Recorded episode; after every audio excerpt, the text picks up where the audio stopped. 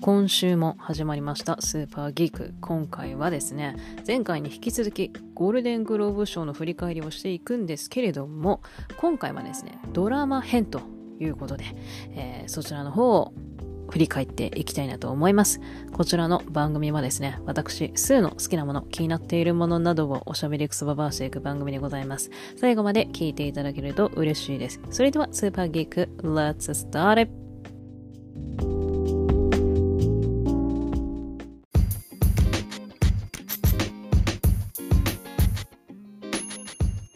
ゴールデングローブ賞の振り返りをしていくその前に まあ、いつもの同じ展開、いつもと同じ展開になっちゃいますけれども、その前に、えー、っと、私、この録音をしているちょっと前なんですけれども、アカデミー賞のノミネートが発表されまして、で、たまたまね、YouTube 開いたらライブ配信やっていたので、あの、ちょっと見ていたんですけれども、ちょっとね、意外な展開があって、えー、っていう、ちょっとざわざわしちゃっているんですけれども、えっと、まず予想外な展開だったのが、助演女優賞のノミネート。まあ大体、予想はできていたっちゃできていたんですけれども、まあ、あの、ゴールデングローブ賞とね、さほど一覧変わらんちゃ変わらんですよ。エミリー・ブラントもいましたし、ジョディ・フォスターもいたし。で、その中にバービーのアメリカ・フェレーラがノミネートされて、されたことにちょっと驚きまして、そう、なんかね、ゴールデングローブ賞、あと他にも、えー、賞レースいくつかもあったんですけれどもアメリカ・フェレーラがノミネートされたのがまあなかったですね。でこのアカデミー賞でノミネートされたというのが結構おおという感じでまあちょっとそれは予想できていなかったのでうわーっていう感じだったんですけれどもこっからよ。こっからつうか、その後びっくりだったのが、主演女優賞のノミネートにマーゴット・ロビーがいなかったっていうところが、ちょっとね、驚きました。いやー、なんか入ってくるっしょって思っていたんですけれども、入ってこなかったっすね。いやー、まあ、あとは、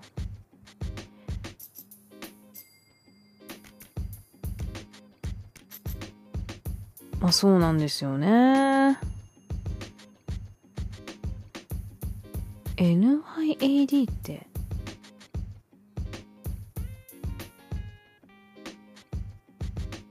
NYAD NYAD ってなんだ ?NYAD ああ、ナイアドああ、失礼いたしました。ナイアドね。はいはいはい。で、えー、っ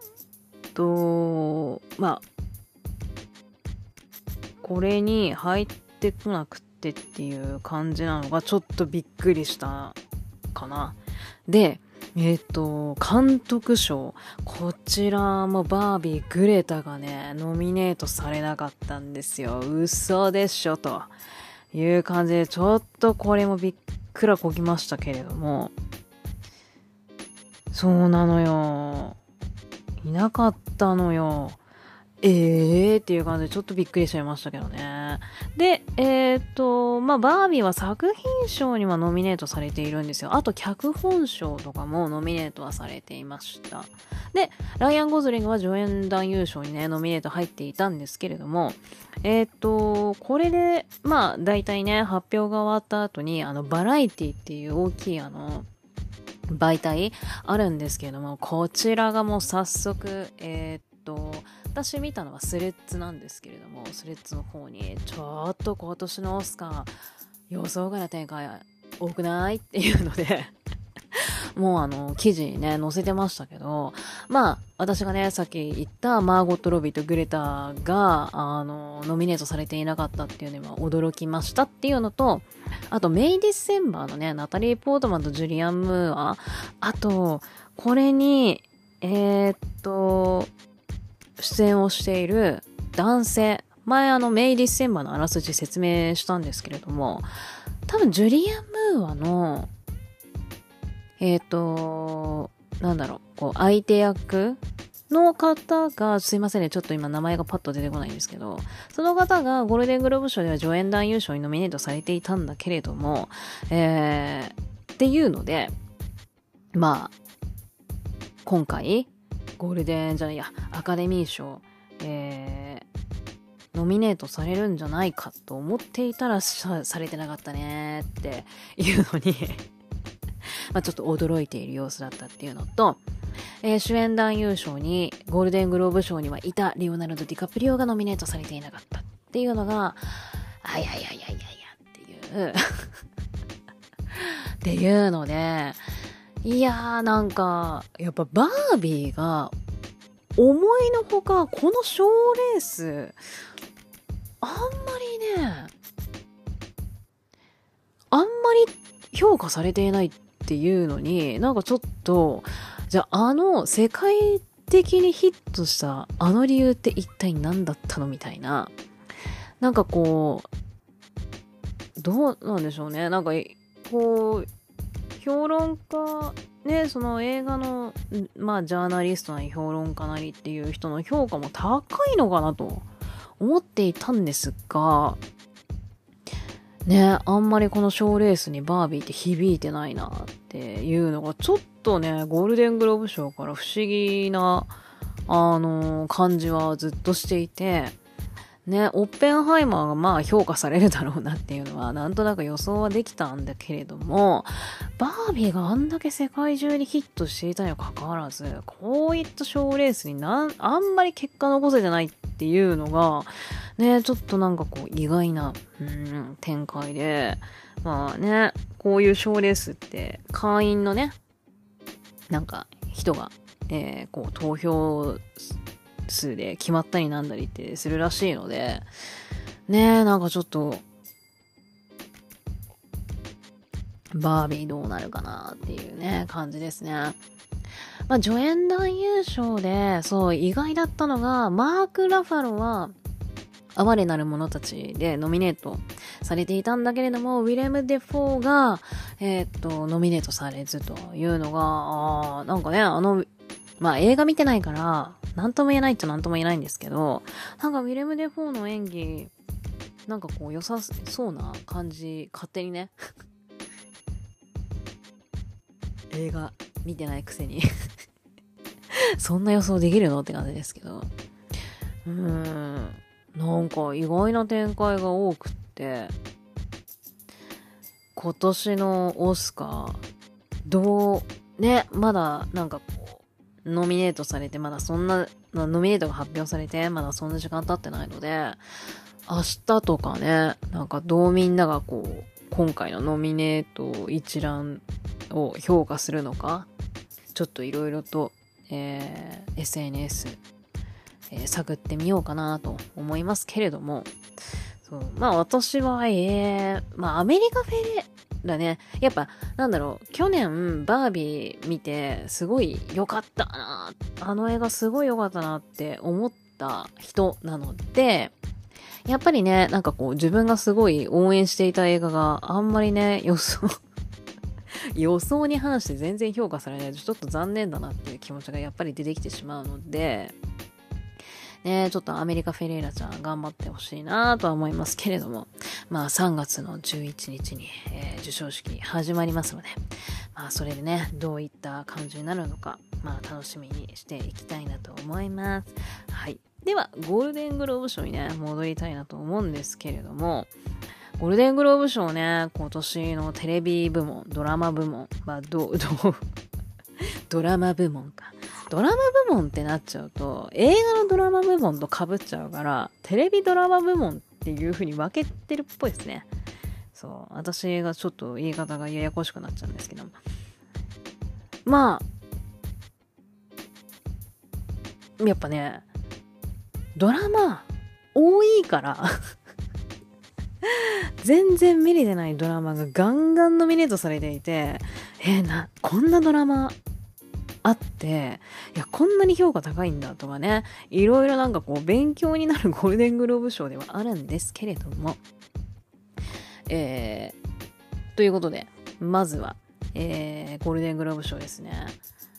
リミテッドシリーズ部門、こちら振り返りをしていきたいなと思います。で、リミテッドシリーズ部門は、あの、ゴールデングローブ賞でも実際最初の方に、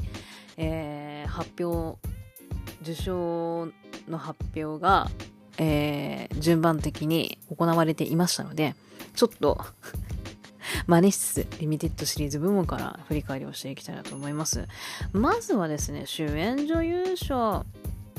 こちらのノミネート作品がどんなものだったかっていうのをまず振り返っていきたいなと思います。ビーフからアリ・ウォン。デイジー・ジョーンズザ・シックスがマジで最高だった頃、ライリー・キーオ。レッスンイン・ケミストリーからブリー・ラーソン。ファーゴからジュノー・テンプル。ラブ・アンド・デス。エリザベス・オルセン。戦慄の絆。レイチェル・ワイズ。ということで。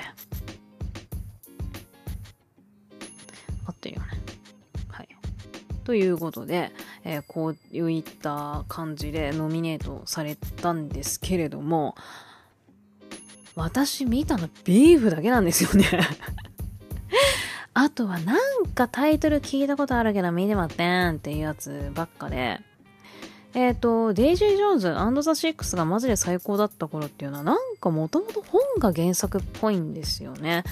で、お話としましては、Amazon オリジナルで配信されておりまして、えっ、と、これはですね、ロサンゼルスのミュージックシーンを舞台に、えー架空のロックバンドのドキュメンタリースタイルのメンバーへのインタビュー映像やコンサート映像、レコーディングセッションなどを、をなんかこう、しながらドラマっていうのがやってたらしいですね。1970年代のロサンゼルスのミュージックシーンを舞台にした物語ということで。へえ。なんかあの、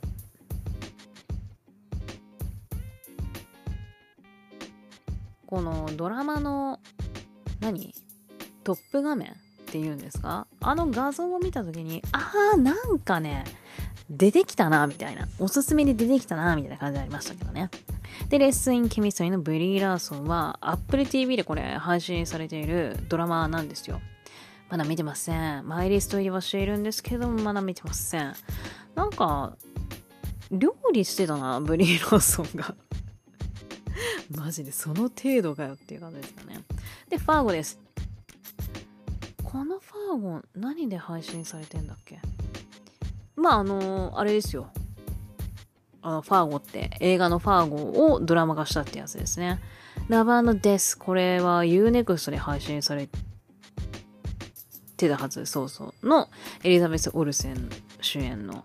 えー、お話でございます。で、戦慄の絆、レイチェル・ワイズ。戦慄の絆は、なんだっけこれ。映画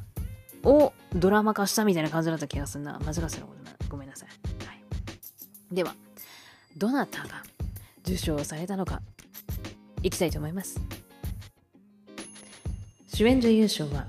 ビーフ、アリー・ウォン。ということで、アリー・ウォンが受賞いたしました。もうね、ビーフは、もうビーフが配信されてしばらく経ってから、なんかこうみんな一通りもうビーフ見終わったかなぐらいの時に、もうすでにビーフは、まあ賞レース、まあ確実でしょうというのはもうすでにお話は出てましたけどね。まあやっぱりそうですかという感じでした。で、ビーフ、ネットフリックスで配信されているドラマなんですけれども、ビーフってね、あの、ウケんのが、ビーフって Google 翻訳とかであのかけると本当に普通に牛肉って出てきちゃうんですよね。なんか Google 翻訳本当に最近あの翻訳がの文章が滑らかになって非常にわかりやすくなってはいるんですけれどもね昔なんてなんかこう堅苦しいね、なんか文章で笑っちゃう感じが多かったんですけど、最近のなんかこう Google 翻訳、あと、私 iPhone を利用しているので、ブラウザがサファリなんですけど、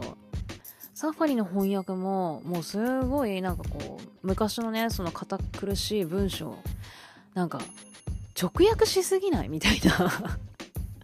ねなんか堅苦しい文章だったんですけども、本当に今滑らかな、ねなんかこう分かりやすく、あの翻訳されてすんげえなって思うんですけど、まだスラング的なのはね、翻訳うまくできないっぽくって、なんかこのビーフの記事とかを翻訳してもらおうとすると、普通に牛肉が牛肉がって出てきちゃうんですよね。だかビーフってスラングで言うとなんかこう、まあ怒ってるというか文句を言うというか、なんかそんな感じのスラングになるらしいんですよね。で、このビーフって、まああの以前こちらのポッドキャストでもお話はしているんですけれども、最初は、まあこれね、もし自分がその立場だったらってかなりイラつきますけど、まあ最初はなんかこうふとしたと言いますか、あの車がなんかこうぶつかっちゃったんですよね。アリウォンの車がスティーブ・ユアンの車にぶつかっちゃったのかなで、スティーブ・ユアンが、おい、これ謝れよみたいな。なんかちょうどその時もイラついてたことがあって、で、さらにそんなことされちゃって、もうプッチン来て、何やってんだみたいな。なんか謝れよみたいな感じになったら、もう、アリウォンは中指立てて ブーンって言っちゃったのが気に食わなくってしばらくあの追っかけっこが始まっちゃったんですけどね車の。でまあその後まあそれはそれでねイラついてんだよみたいな感じで終わったのかと思いきやまあその後いろいろとそのね、えー、車の接触から始まったのがどんどんどんどんすんごい展開になってって最後は自分自身と向き合うっていうとんでもない展開になるっていうですよね。これがちょっとあの予想外な展開すぎてすっげえなこのドラマっていう風にはなったんですけれどもでまあ話の内容もおっとっとっていうのでかなり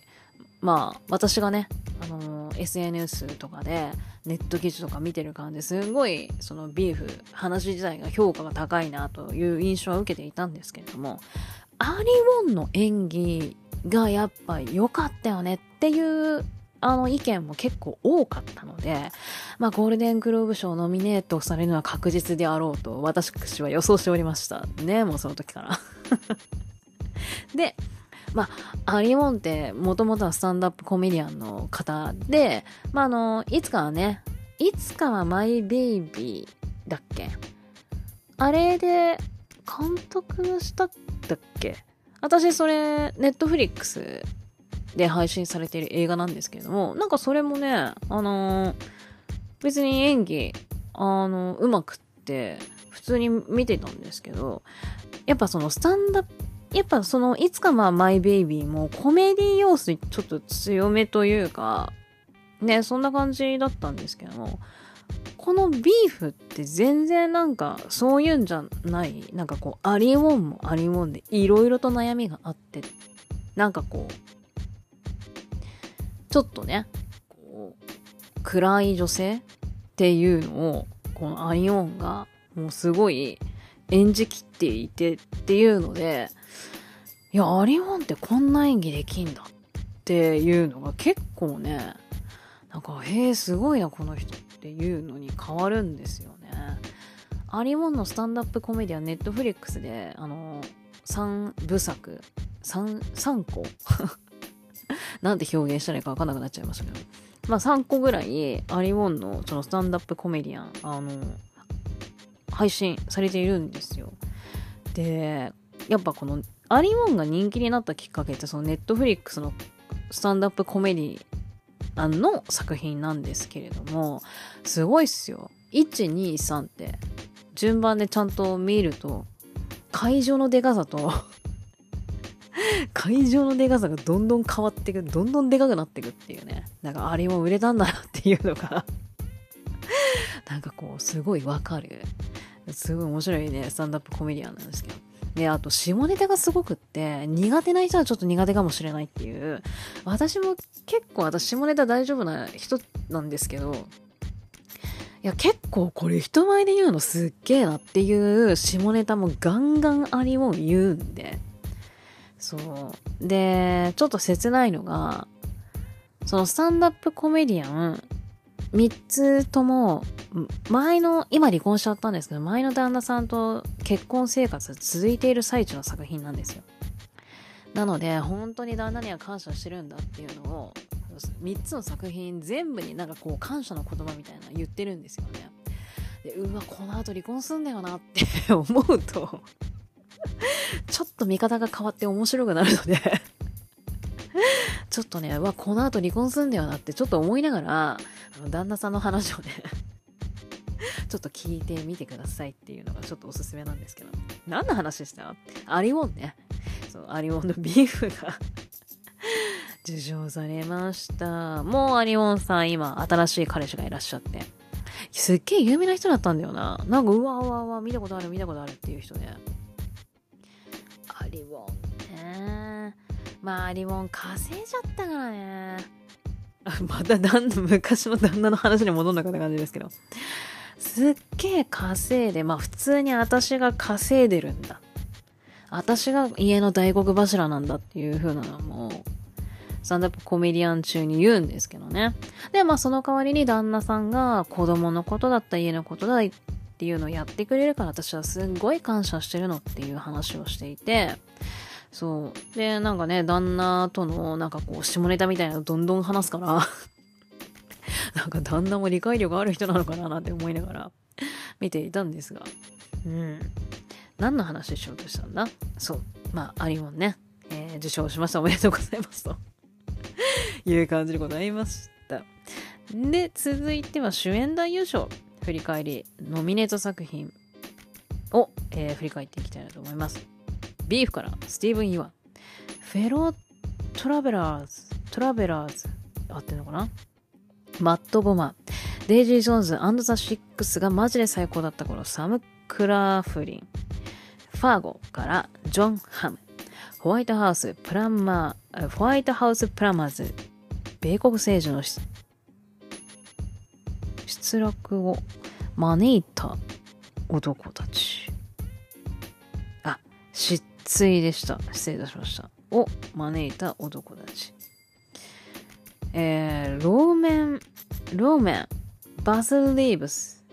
デイビッド・オイエロー。はあ、難しいな言い方ってんのかあ、危ないか。あ、バスリーブスでした。嫌にちょっと言い方間違えちゃったかもしれないですね。バスリーブスでした。失礼いたしました。もう全然 英語とね、漢字も読めなくて、失礼いたしました。まあ、ちょっとこれも私、やっぱビーフ以外見てないんですよね。ちょっと追いついていけないのが多々あるので、えー、ちょっと飛ばしちゃいますけれども。うん、なんかいろいろと調べなきゃな。なんかファーゴ面白いのかなファーゴが気になってますね。映画のファーゴもやっぱ面白かったっちゃ面白かったんですけど。ね、ドラマにするとどんな感じになるのか。やっぱ映画だと2時間前後の作品ね、まとめられているものをこのドラマにしてこう分割にするそれがどんな感じになるのかっていうのはちょっと気になる。じゃあ気になるでございますね、はい、では、えー、主演男優賞どなたが受賞されたのか発表していきたいなと思います。主演男優賞ビーフスティーブン・ユアン。でしょうねっていう結果でしたね。でしょうね。なんかそんな感じはしてたんだっていう結果でございましたね。まあスティーブン・ユアンもまあそのビーフ配信直後はもうスティーブン・ユアンもやっぱ評価が高かったですし、まあ来年のね、賞レース間違いなくビーフ来るでしょうというのも、アリ・ウォンと共に、まあ作品自体もなんですけれども、言われてはいたのが、まあ本当にそうなりましたねっていうね。感じです。まあ、スティーブン・ユワン、やっぱ、ミナリから調子がいいですね。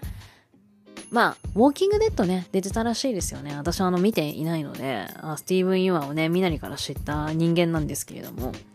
まあ多分、その、えっ、ー、と、ウォーキングデッドからね、もう人気はあったんだと思うんですけど、やっぱこう、みなりで、ね、いろいろこう、評価の高かった作品に出た。ね、っていうのに、こう、ぐんぐんぐんぐんと。あれ、みなみは、み、みなみだって、みなりは主演男優賞どっかでノミネートされてんのかな？ちょっと忘れちゃいましたけれども、やっぱそっからぐんぐんぐんぐんと、ねなんかいろんな作品出て、なんかこう評価されているなという感じはしております。うん。セブンイワン。なんかこれからね、出演する作品あったはずなんだよ。あ、あれだ。えっ、と、パク・チャヌク監督作品多分出るはずなんですよ。で、主演がロバート・パティンソンで、っていうので、多分ね、セブンイワン出てたはずなんですよね。間違ってたらごめんなさい。で、今、映画は出来上がっているらしいんですけれども、ちょっと公開日がストライキの影響でだったのか、あれですが、ちょっとね、ずれて、公開日がちょっとまだ先になりそうだという情報が出てましたね。うわ、そうだそうだ、パクチャナクそうだそうだって思いながら ねえ、だってロバート・パティンソンとパクチャナクですよっていうね。なんかすっかりね、あの、バットマンの撮影しているんだと思っていたら そうか、パクチャナクの作品出てたんか、撮影してたんかって感じですけどね。次、リミテッドシリーズ部門作品賞。こちらは、えー、まず、ノミネート。どんな作品がノミネートされたのか、振り返りをしていきたいなと思います。えー、まずは、ネットフリックス、ビーフ。ネットフリックス、すべての見えない光。こちら、えー、続いては Amazon オリジナル作品です。デイジー・ジョーンズザ・シックスがマジで最高だった頃。こちらも Amazon です。あ、Amazon なんだ。ファーゴ。えー、シーズン5。そっか、Amazon か、ユニクスだと思ってた。そして続いては Apple TV からレッスンケミストリー。そして、まだ公開はされて、配信もされておりません。フェロートラベラーズが入っております。さてさてさて、どの作品が、すべての見えない光か。すべての見えない光。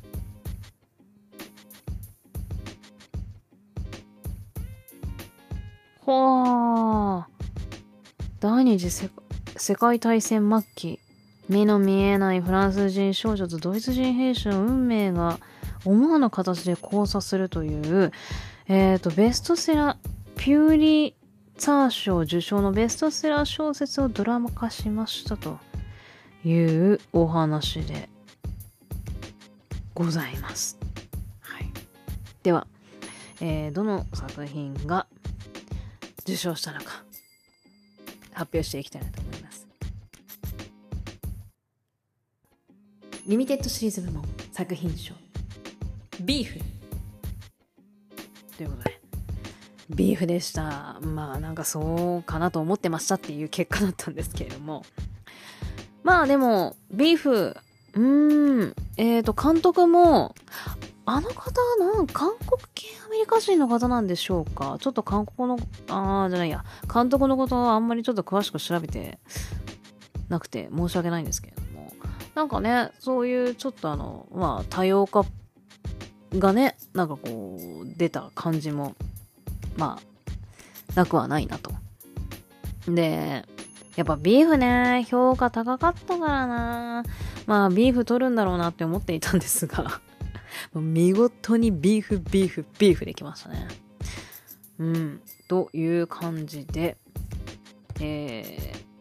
ビーフがね、リミテッドシリーズ独占したという形で終了いたしました。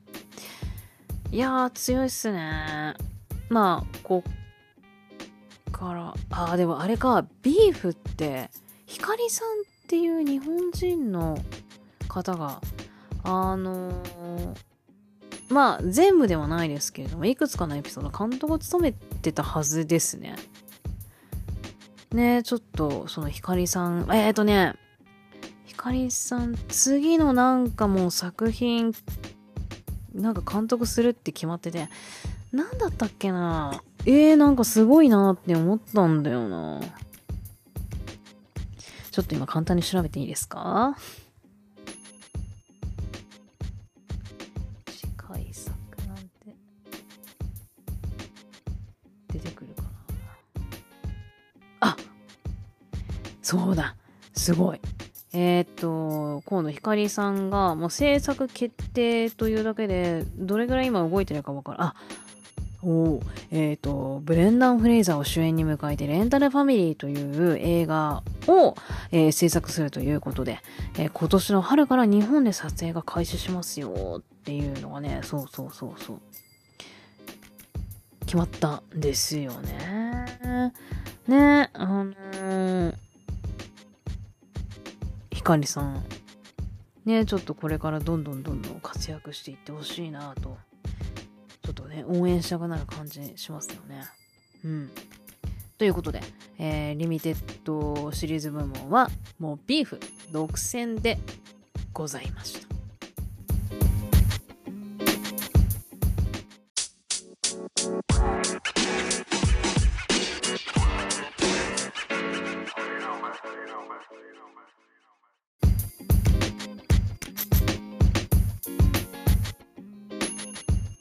ということで、えー、続いての部門の振り返りをしていきたいところなんですけれども、えっ、ー、と、ちょっとね、すごいことになってまして あのー、オスカーの、えー、アカデミー賞のノミネートのお話を、えっ、と、さっきの、えー、リミテッド部門の時にね、リミテッド部門の話をする前に、えっ、ー、と、その、アカデミー賞ノミネート発表されましたっていう話をして、で、ね、マーゴット・ロビーと、えー、グレタが、えー、ノミネートされるんじゃないかなと思っていたら、落選をしていて、いやー、これってっていう話を、えー、していて、で、まあ、日にちが経ったらね、えー、SNS とかでどんな反応が出るのかなっていうのを、まあちょっと、えー、なんか見たいななんて思ってますみたいな話をしていて、で、今、えー、その録音をしてから2日ぐらい経ってるんですね。そう、ちょっと何日かに分けてね、いつも一気には録音しなくて、何日かに分けて録音もいつもしているんですけれども、えあれから2日ぐらい今経ってるんです。で、やっぱすごいですね。あの、グレタとそのマーゴット・ロビーが落選したどういうことよみたいな。やっぱり SNS が大騒ぎになっていて、で、そのきっかけになったんじゃねえかっていうのが、ライアン・ゴズリングがね、えっ、ー、と、二人がそのノミネートから外れたっていうところに対しての声明を出した。で、まあ、ライアン・ゴズリングはね、えっと、助演男優賞でノミネートされているんですけれども、まあ、その声明文にはですね、まあ、長文っちゃ長文だったんですけれども、まあ、簡単に言ってしまうと、まあ、ケンは、バービーなしでは、まあ、成り立たないキャラであったと。まあ、それっていうのは、まあ、マーゴット・ロビーとそのグレタが素晴らしい才能を持っていたからこそ、彼女たちがいたからこそ、まあ僕はケンという役を演じれたんだみたいな感じだと思うんですよ。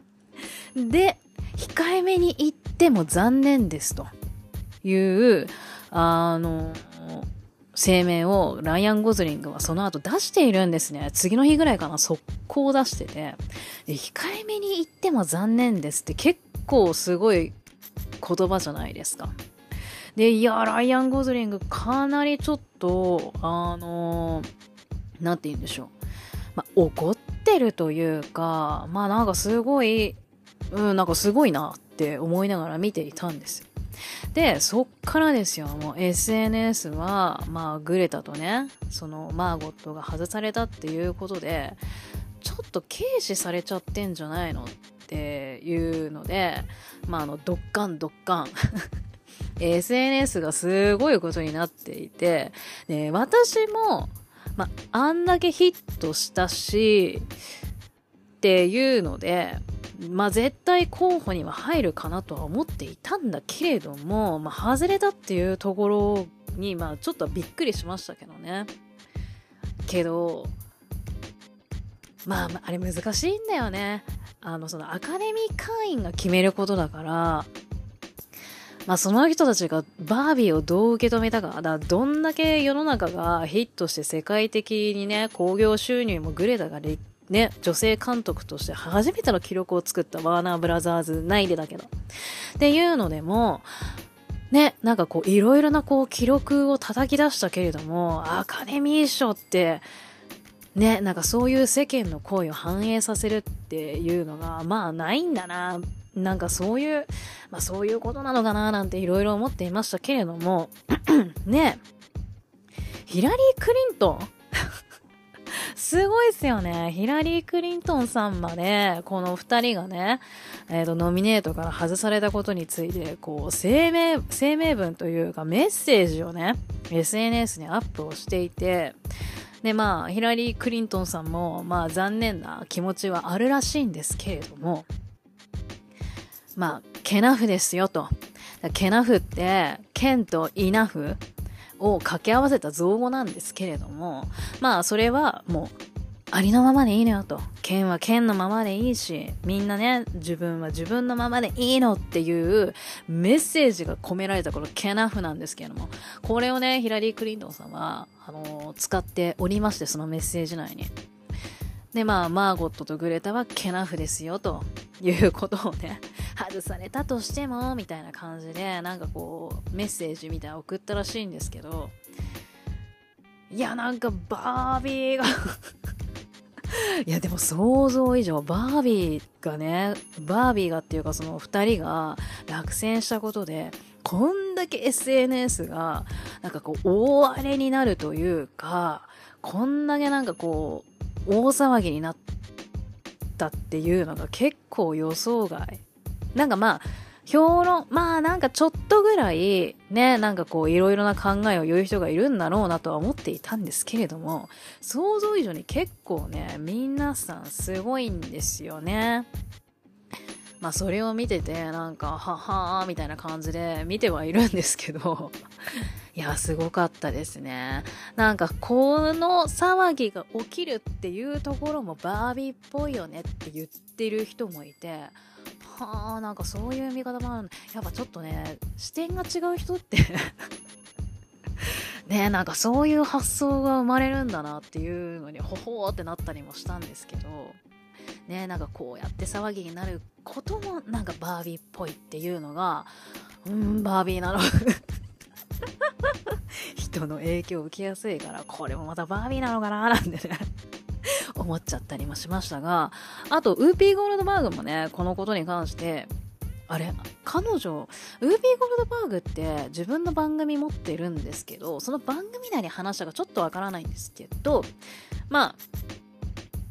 あれですよ。やっぱり、ね、こうヒットしたからといって、えー、ね、こう、みんなからこう好かれた人気の作品であっても、あれはアカデミー会員が決めることであって、まあその人たちに響かなかったら、まあそういうもんなんだっていうのをね、ウーピーゴールドバーグは言っていたらしいんですよね。まあそりゃそうなんだよねっていうね。なんかそりゃ、うん、なんかそう言われると、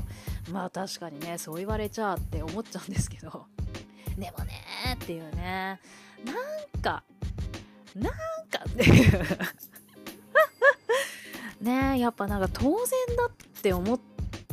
当然だっていうかね思ってたものがこうやってなんかこうスパーンって切られちゃうのを見るといやアカデミー賞読めねえな難しいですねまあバービーはまあこのまあ、監督賞と主演女優賞が、まあ、ノミネートされずではあったんですけれども、まあ、助演、ね、女優賞、アメリカ・フェレーラと、まあ、ライアン・ゴズリング。で、作品賞にノミネートもされていますので、まあ、これでね、どうなるのかなっていうのが、まあ、見どころ、なんかどうなるのかなっていうところですけれども、まあ、オッペンハイマーが強いので、もしかしたら助演女優賞でアメリカ・フェレーラ取ったりすんのかなって思っちゃったりなんかしちゃったりしましたけれども、どうだべ？どうだべ？ちょっと読めないっすね。助演女優賞アメリカ・フェレーラ。まあ、あの、彼女のね、バービーの映画の中での、あの、スピーチ。あれ結構何テイクも撮ったっていう裏話があったはずなんですけれども、うん。ね、あのスピーチ言ってる最中、結構こう、周りのスタッフもうるうるしながら、ね、その彼女が女性の代表としてこう代弁するっていう重要なシーンの一つでもあったので、ね、なんか結構それにみんなうるうるしたっていうのと、やっぱこう、見た人たちもあのシーンやっぱりグッときましたみたいな感想がやっぱり多かったみたいなので、まあ、そういった点でアメリカ・フェレーラ票が取れるかなどうなんでしょうというところがまあちょっとバービーはねあのそこかな私は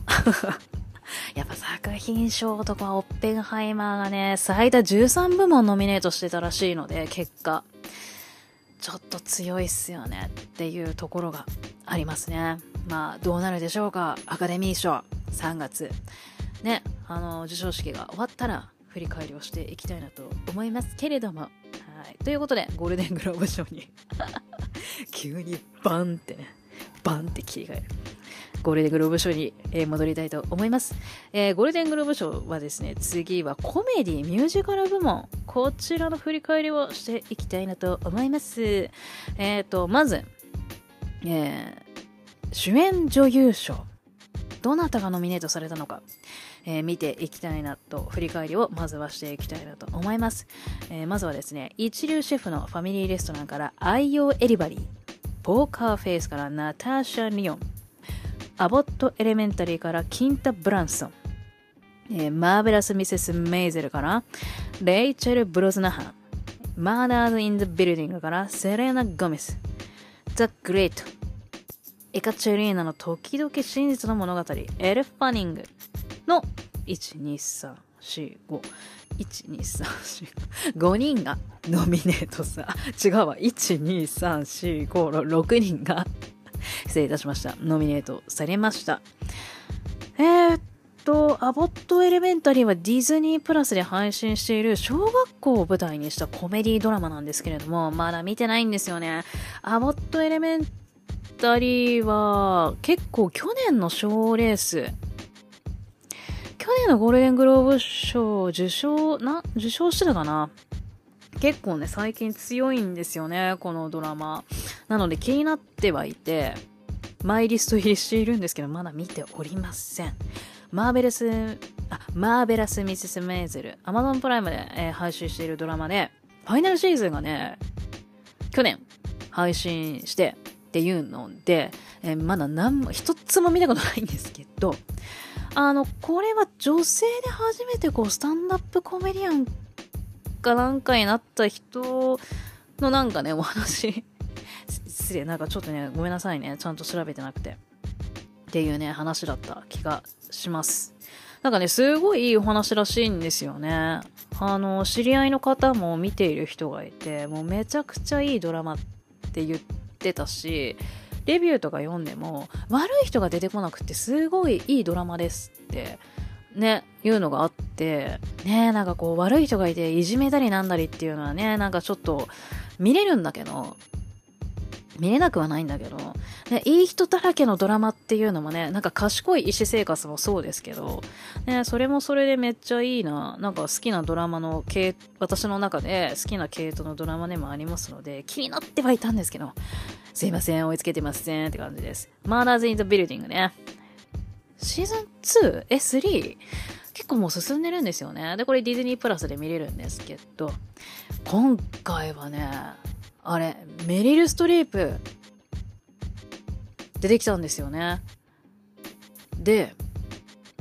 多分そのシーズンのみだと思うんですけど、メリル・ストリープこのドラマ見てるってなんかのインタビューで答えてたらしくってでそれがきっかけでもうなんかドラマ出ることになったのかなって私は勝手に思ってるんですけど、ね、ちょっとこれもね マイリマイリスト入りしてはいるんだけどまだ見れてない。で、ザ・グレイト、エカチュエリーナの時々シーズの物語、エル・ファニングね、これもなんか、知ってはいたけど、もう見れてないもんばっかじゃんって感じですけどね。もうドラマはね、追いつけないのよ。マイリスト入りがどんどんどんどん詰まっちゃってね。えー、ちょっと何かしら見たいですけどね。ちょっと頑張りたいと思います。それでは誰が受賞したのか発表していきたいなと思います。コメディミュージカル部門主演女優賞は一流シェフのファミリーレストラン愛用エリバリーです。ということで、一流シェフのファミリーレストラン、愛用が受賞しました。おめでとうございます。という感じで、もう私、一流シェフのファミリーレストラン大好きなドラマでして、まああの、2023年面白かったドラマ第1位に、えー、選ばせていただいたドラマでございまして、もうドハマりしてます。シーズン3、今撮影真っ只中らしくってですね。まあ、今年中、2024年中には配信されるというお話なので、非常に楽しみにしているんですけれども。いやー、一流主婦のファミリーレースはね、えっ、ー、と、去年も結構受賞していたので、まあ強いドラマだなとは思っていたんですけれども、まあ今年も受賞したよ。まあ、今年もというか、主演女優賞部門は初めてかな。多分、去年は、そのアボットエレメンタリーのキンナ・ブランソンが撮ってたはずなんですよね。アボットエレメンタリーのキンタ・ブランソンが撮っていた気がするんですが、ね、ちょっと間違ってたら ごめんなさいなんですが。いや、でもね、一流シェフのファミリーレストランの愛用エリバリーは、うん、なんか演技が、うん、やっぱりすごいなとは思いますよね。こう料理のこう手際具合であったりとか、まあ、ちょっと彼女も彼女でいろいろ抱えている部分がねあったり でそのザ・ベアのスタッフがね、まあ、くせ者揃いなのででそれをねこう仕切る役目っていうのを彼女はしていたり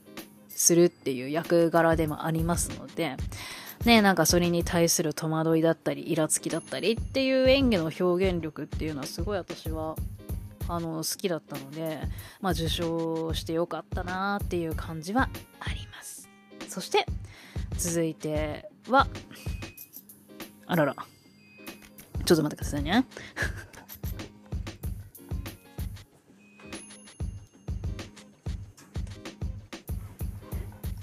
失礼いたしました。えストーブがですね、えー、け消せと。えー、ピーピーピーピーなってしまいましたので、ちょっとね、えー、止めに行きましたが、はい、次、えー、コメディミュージカル部門、主演男優賞、こちらの振り返りしていきたいなと思います。え、まずは、どなたがノミネートされたのか。バリーからビル・ヘイダー、マーダーズ・イン・ビルディングからスティーブン・マーティン、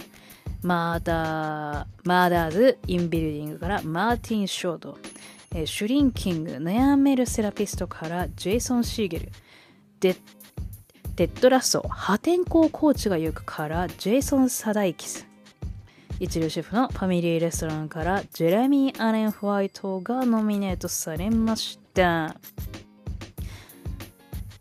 見てないのばっかっすね。バリーも見よう見よう。バリーもね、すんごい評価高いんですよ。で、去年とか一昨年、もう今シーズン3、4ぐらいまで配信されていて、結構ね、その受賞、賞レースってなると結構ノミネートには入るし、まあ受賞経験もあるしっていうので結構強いドラマで、UNEXT で配信しているんですけれども、見れてない。見れてない。マイリスト入りはしてるけど見れてないんですよ。なんか、殺人犯なんだけど主人公が、なんかこう役者に目覚めちゃってみたいな。で、そっからのなんか、なんかドタバタしてくみたいな感じの物語らしいんですよね。で、このビル・ヘイダーはですね、ただいま、あの、ビーフのアリモンと交際中でございまして、ね、あの、この授賞式、テーブル、ね、隣同士で座っていて、アリモンが呼ばれた時ね、すんごい嬉しそうに、なんかチュッてして 受賞された瞬間、チュッてして、彼女をね、なんかこう、舞台になんか送り出してましたけれどもへえと思ってびっくりして、あっそ、付き合ってんの？って思いながら。そして、マーダーズ・イン・ビルディング。こちらも、ノミネートはされるんですよね。強いっすよね。面白いらしいんですけど。シュリンキング、悩めるセラピストは知らないなで、テッドラッソは Apple TV のドラマで、こちらも強いんですよね。こういう賞レースがあると、ノミネートは必ずされているイメージがありますが。ということで、えー、どなたが受賞されたのか、振り返りをしていきたいなと思います。コメディミュージカル部門主演男優賞。一流シェフのファミリーレストランからジェレミー・アレン・ホワイト。ということで一流シェフのファミリーレストランが受賞しました。来たかという感じですね。ジェレミー・アレン・ホワイト。あの昨年のゴールデングローブ賞も、まあ、彼が取りましたけれども。ねえこれ、まあでもね、このカーミーの役って、なんかね、いろいろ悩み抱えてたりなんなりって、いろいろ大変な役でもありますので、まあそれをね、ジェレミア・レン・ホワイトは見事に演じきっていたなというふうには、えー、ファンとしては思っているんですけれども、これね、去年、ゴールデングローブ賞取った時、ジェレミア・レン・ホワイト、まだ結婚していたんですよ。で、奥さんが、まあ、この受賞した、あ、多分ね、去年のゴールデングローブ賞の振り返りで私この話してると思うんですけど、奥さんと結構もう古い付き合いで、10代の時からの知り合いだったっぽいんですよね。で、奥さんが去年受賞した時のね、写真を上げて、proud of you つって、あなた誇りに思うみたいな、なんかね、10代の時からどうのこうのみたいな感じで、もうジェレミーを大絶賛していたんですよね。それから3ヶ月後、離婚申請を 始めておりまして、もうすでに離婚が成立をしております。で、ジェレミ・アレン・ホワイトは、なんかね、モテるんだかなんだかよくわからないんだけど、セレーナ・ゴメスと付き合ってるっぽいよって噂が流れたんですよ。で、私、その時、まだ離婚してるなんて知らなかったから、不倫じゃんって思っててびっくりしちゃったんですよ。で、なんでみんなこんな普通なのって思ってたら、いや、もう離婚してたんだ、あの時、みたいなね。で、まあ、セレーナ・ゴメスは、なんか、ただの本当噂だったっぽくて、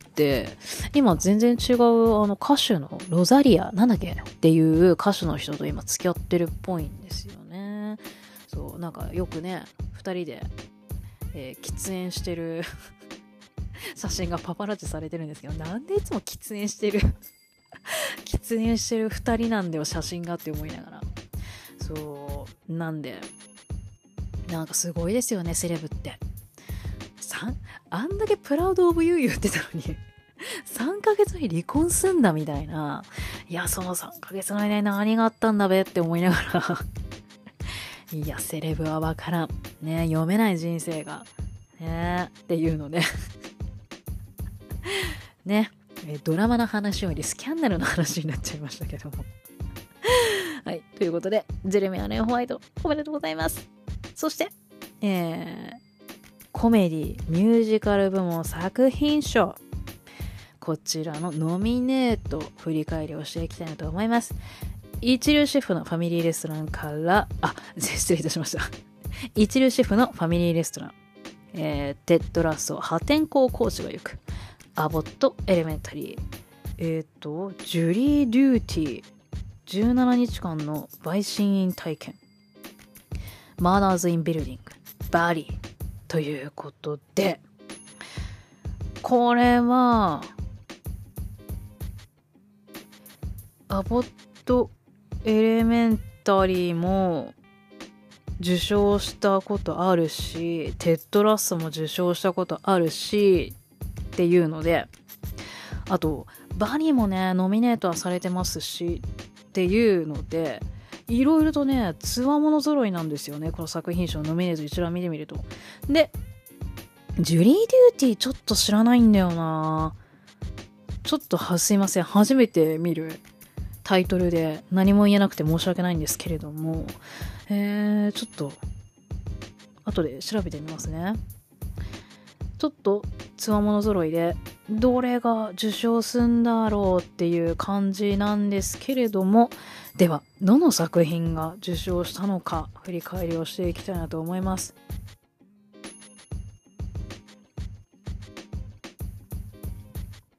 コメディミュージカル部門作品賞は一流シェフのファミリーレストランでした。失礼いたしました。ちょっとね風邪をひいたっぽくって、えちょっとね喉がつっかいでしまう 失礼いたしました。ということで一流シェフのファミリーレストランが受賞いたしました。チャーっていう感じでまあファンとしては嬉しい受賞でしたねこれは。いや、でも、なんとも言えないけどね。私、他のドラマ 一個も見てないから、なんとも言えないんですけど、一流シェフのファミリーレストランシーズン2はやっぱめちゃくちゃ面白かったんで、納得のす、もうすごいっすね。もうこんな信頼のないこんなに信頼のない納得の受賞でしたっていう感想をね。いやーでも本当に 面白かったからほんあの本当見てない人本当見てください。一流シェフのファミリーレストランマジで面白いんでいやーでもアボットエレメンタリーちょっと強いかなと思っていたんですけれどもいや撮りましたね。一流シェフっていう感じでしたね。ねテッドラッソバリー。ねいや、ちょっと、毎回毎回ノミネートされるんで、怖いなぁなんて思っていたんですけれども。まあ、自分の好きなドラマが受賞したっていうのはやっぱり嬉しいことでございました。はい。いやー、一流シェフのマミーレストランは、ねいや、なんか、まあこれ、後で、後ででいっか。なんか今回のこのゴールデングローブ賞のドラマ部門の傾向っていうのが、もうなんとなく見えてきてはいると思うんですけれども、あのあれなんですよね。なんか、一つのドラマから、なんかこう、主演同士がこう受賞するっていう傾向がもうすでに見えてきていて ねえなんかね、ビーフはもうスティーブン・ユアンとアリ・ウォンが撮ったし、で、一流シェフのファミリーレストランはジェレミー・アレン・ホワイトと、ね、あの、I.O. エリバリーが撮りましたけれども、なんかこう、でしょうねっていう感じ、なんか相方が撮るっていうね。なんか今回そんな受賞がなんかこう続いてるなという気はうん、しましたけれどもね。っていうので、えー、次はドラマ部門、ね、振り返りをしていきたいなと思いますので、はい、次、行きたいなと思います。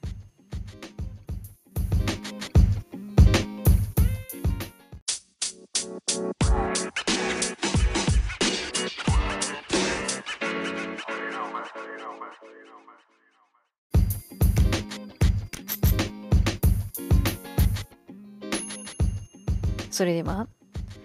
ドラマ部門の主演女優賞どなたがノミネートされたのかという振り返りをしていきたいなと思います。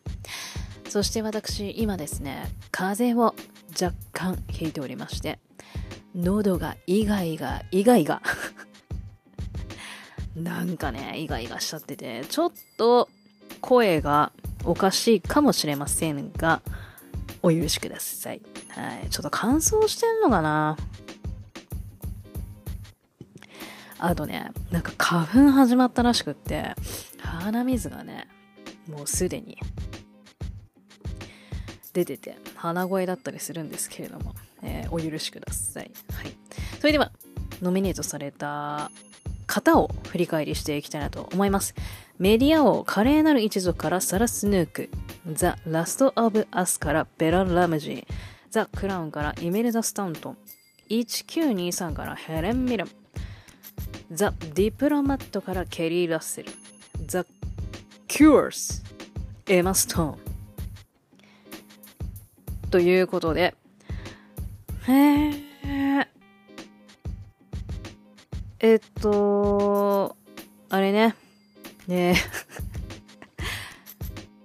ザ・ラスト・オブ・アース。ね、入ってきました。まあ結構、あの、ラスト、あラス、そうか、ラスアース HBO Max か、配信が。で、もうね、ラスアース配信された当初は、もう、えー、HBO Max 内で結構記録を叩き出したっちゃ出したんだけれども、ゲームオブスローンズには勝てなかったのがなんかだった気がするんですよね。まあでも、やっぱ配信されれば、もう、ブワーッと 視聴者数を稼ぐ稼ぐという感じで、まあシーズン1が終了しまして、まあシーズン2、ね、いつやるんだかっていう感じでまだわからないんですけれども、そんな開けないような気がしますが、まあ今年じゃあ配信すんのって言われたらね、どうなんでしょうっていう感じですけれども、ちょっとね、あれよね、あの、ペーデロ・パスカルが忙しそうだなっていう。しかもこのゴールデングローブ賞の授賞式骨折してギブスしてたんで、何しちゃったのっていう。ちょっとびっくりしちゃいましたけれども、っていうので、メララムジーちゃん入ってきましたね。この、ベララムジーちゃん、ちょっと待ってくださいな。まあ私、ラスアスは見ました。ラスアス見たんですけれども、やっぱベララムジーちゃんの演技力。いや、よかったですね。ちょっと生意気な女の子っていう感じなんですけれども、その生意気さ具合のあの演技がすんごい上手い。で、ペデロ・パスカルとね、なんかいい、こう、組み合わせで、あの、こう、なんで、冒険するっていうかね、なんか、あの、ちょっと、もう世界が、えー、なんかね、やばいことになって やばいことになってって なんか雑な表現になっちゃいましたけれども、まあそんな中2人が、まああの、目的地に向かうまで、シーズン1ね、いろいろあって、で、これからさらにどうなっていくのかっていうところが、まあ楽しみなところでございました。で、1923、ヘレン・ミレンです。ねもうベテランの大女優さんでございますけれども、1923って 失礼いたしました。なんやろうと思っていたらですね、ハリソン・フォードとのヘレン・ミレンのダブル主演という形で、あの、パラマウントプラスで、えー、配信されていたドラマらしいんですね。で、えー、っと、これが、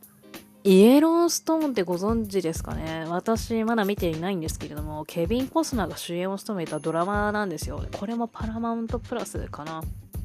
で、これの前日短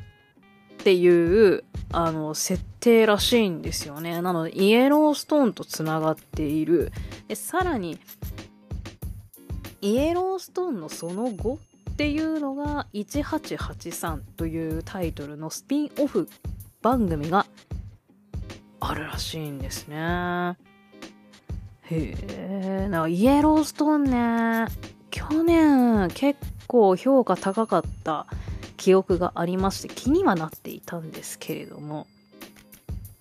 まあちょっとまだ見れてません。で、Unext で、イエローストーンも、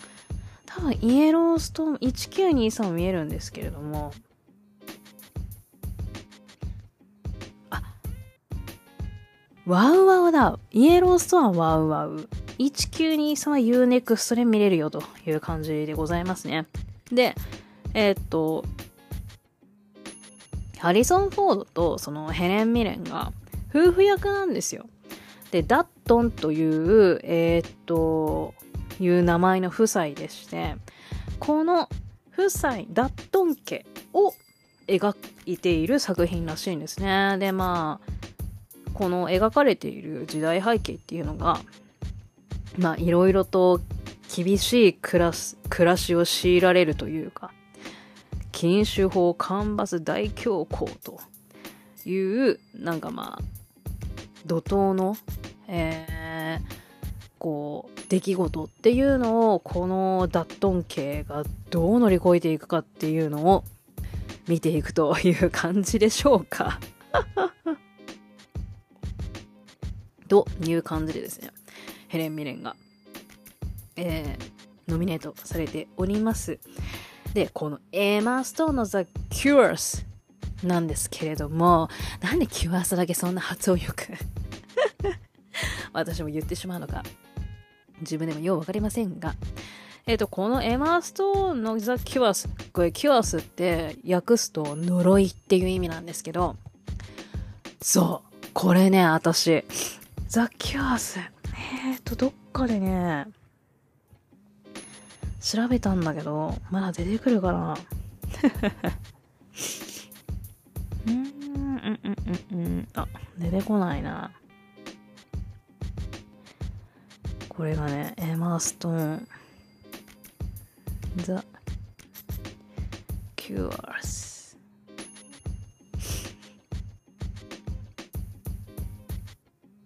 これがですね、A24 との制作ドラマなんですね。で、いや、そういや、私、まあ予告見たなと思って。で、日本でまだ配信決まっていないんですけれども、で、えっ、ー、と、この作品、えっ、ー、と、エマ・ストーンと、まあ旦那さん、この二人の夫婦の物語なんですね。で、えっ、と、まあ二人テレビ番組に出演をしていて、夫婦で。で、まあ一応そこで、まあ人気を集めて、えー、っていう生活を送っていたんですけれども、ある日、あの、多分その番組でのお話だと思うんですけれども、まあ、カメラを回している時にですね旦那さんがまあそのその近所の女の子に100ドルをあげるっていうシーンを撮影したんですでででその100ドルをあげるっていうのは演出だったらしくってでその後に旦那さんがその100ドルを女の子から返してもらうっていうか奪い返すぐらいの感じをねしてしまったらしいんですね。そしたらその女の子に呪ってやるって言われてしまうんですよ。でそっからこの夫婦の周りに奇妙なことが起こり始めるっていうお話らしいんですね。で気になってたんだけど日本でやらないんかいってなって。やらないんかいめっちゃ気になる。しかも A24 じゃんっていう感じで。A24 のドラマって、どうなんだろう？どうなんだろうっていうか、ユーフォリア以来のドラマ制作になるんでしょうか？ちょっと、ちょっと情報がね、間違ってたら申し訳ないんですけれども、A24 制作ドラマって、なんか他にあんのかな？ちょっと後で調べてみますね。という感じでですね、まあまあ結構揃ってますね。ザ・クラウン見てないんだよな。ネットフリックスのね、ダイアナ妃とかのエリザベス女王とかのお話になるんですけれども、ザ・ディプロマット、ザ・ディプロマット。これはネットフリックスで配信されているスリラードラマになるようでございます。ふんふんふん。えっ、ー、と、アメリカ合衆国外交官である主人公がですね、はあ、突然、まあ、急にイギリス大使に任命され、同じく外交官でもある夫との夫婦関係、国際的な危機、思い、思いもかけなかったキャリアの道、そして新たな協力関係が描かれるということで、へえ、面白いのかな？ドラマ、政治スリラー。ほう、ほほほほとか言って。はあ。という感じでですね、えー、揃いました。はい。では、どなたが受賞されたのか、行ってみたいと思います。メディア王、華麗なる一族からサラ・スヌーク。ということで、メディアを華麗なる一族聞いたという感じですね。サラスヌークです。メディアを華麗なる一族、私は見ておりません。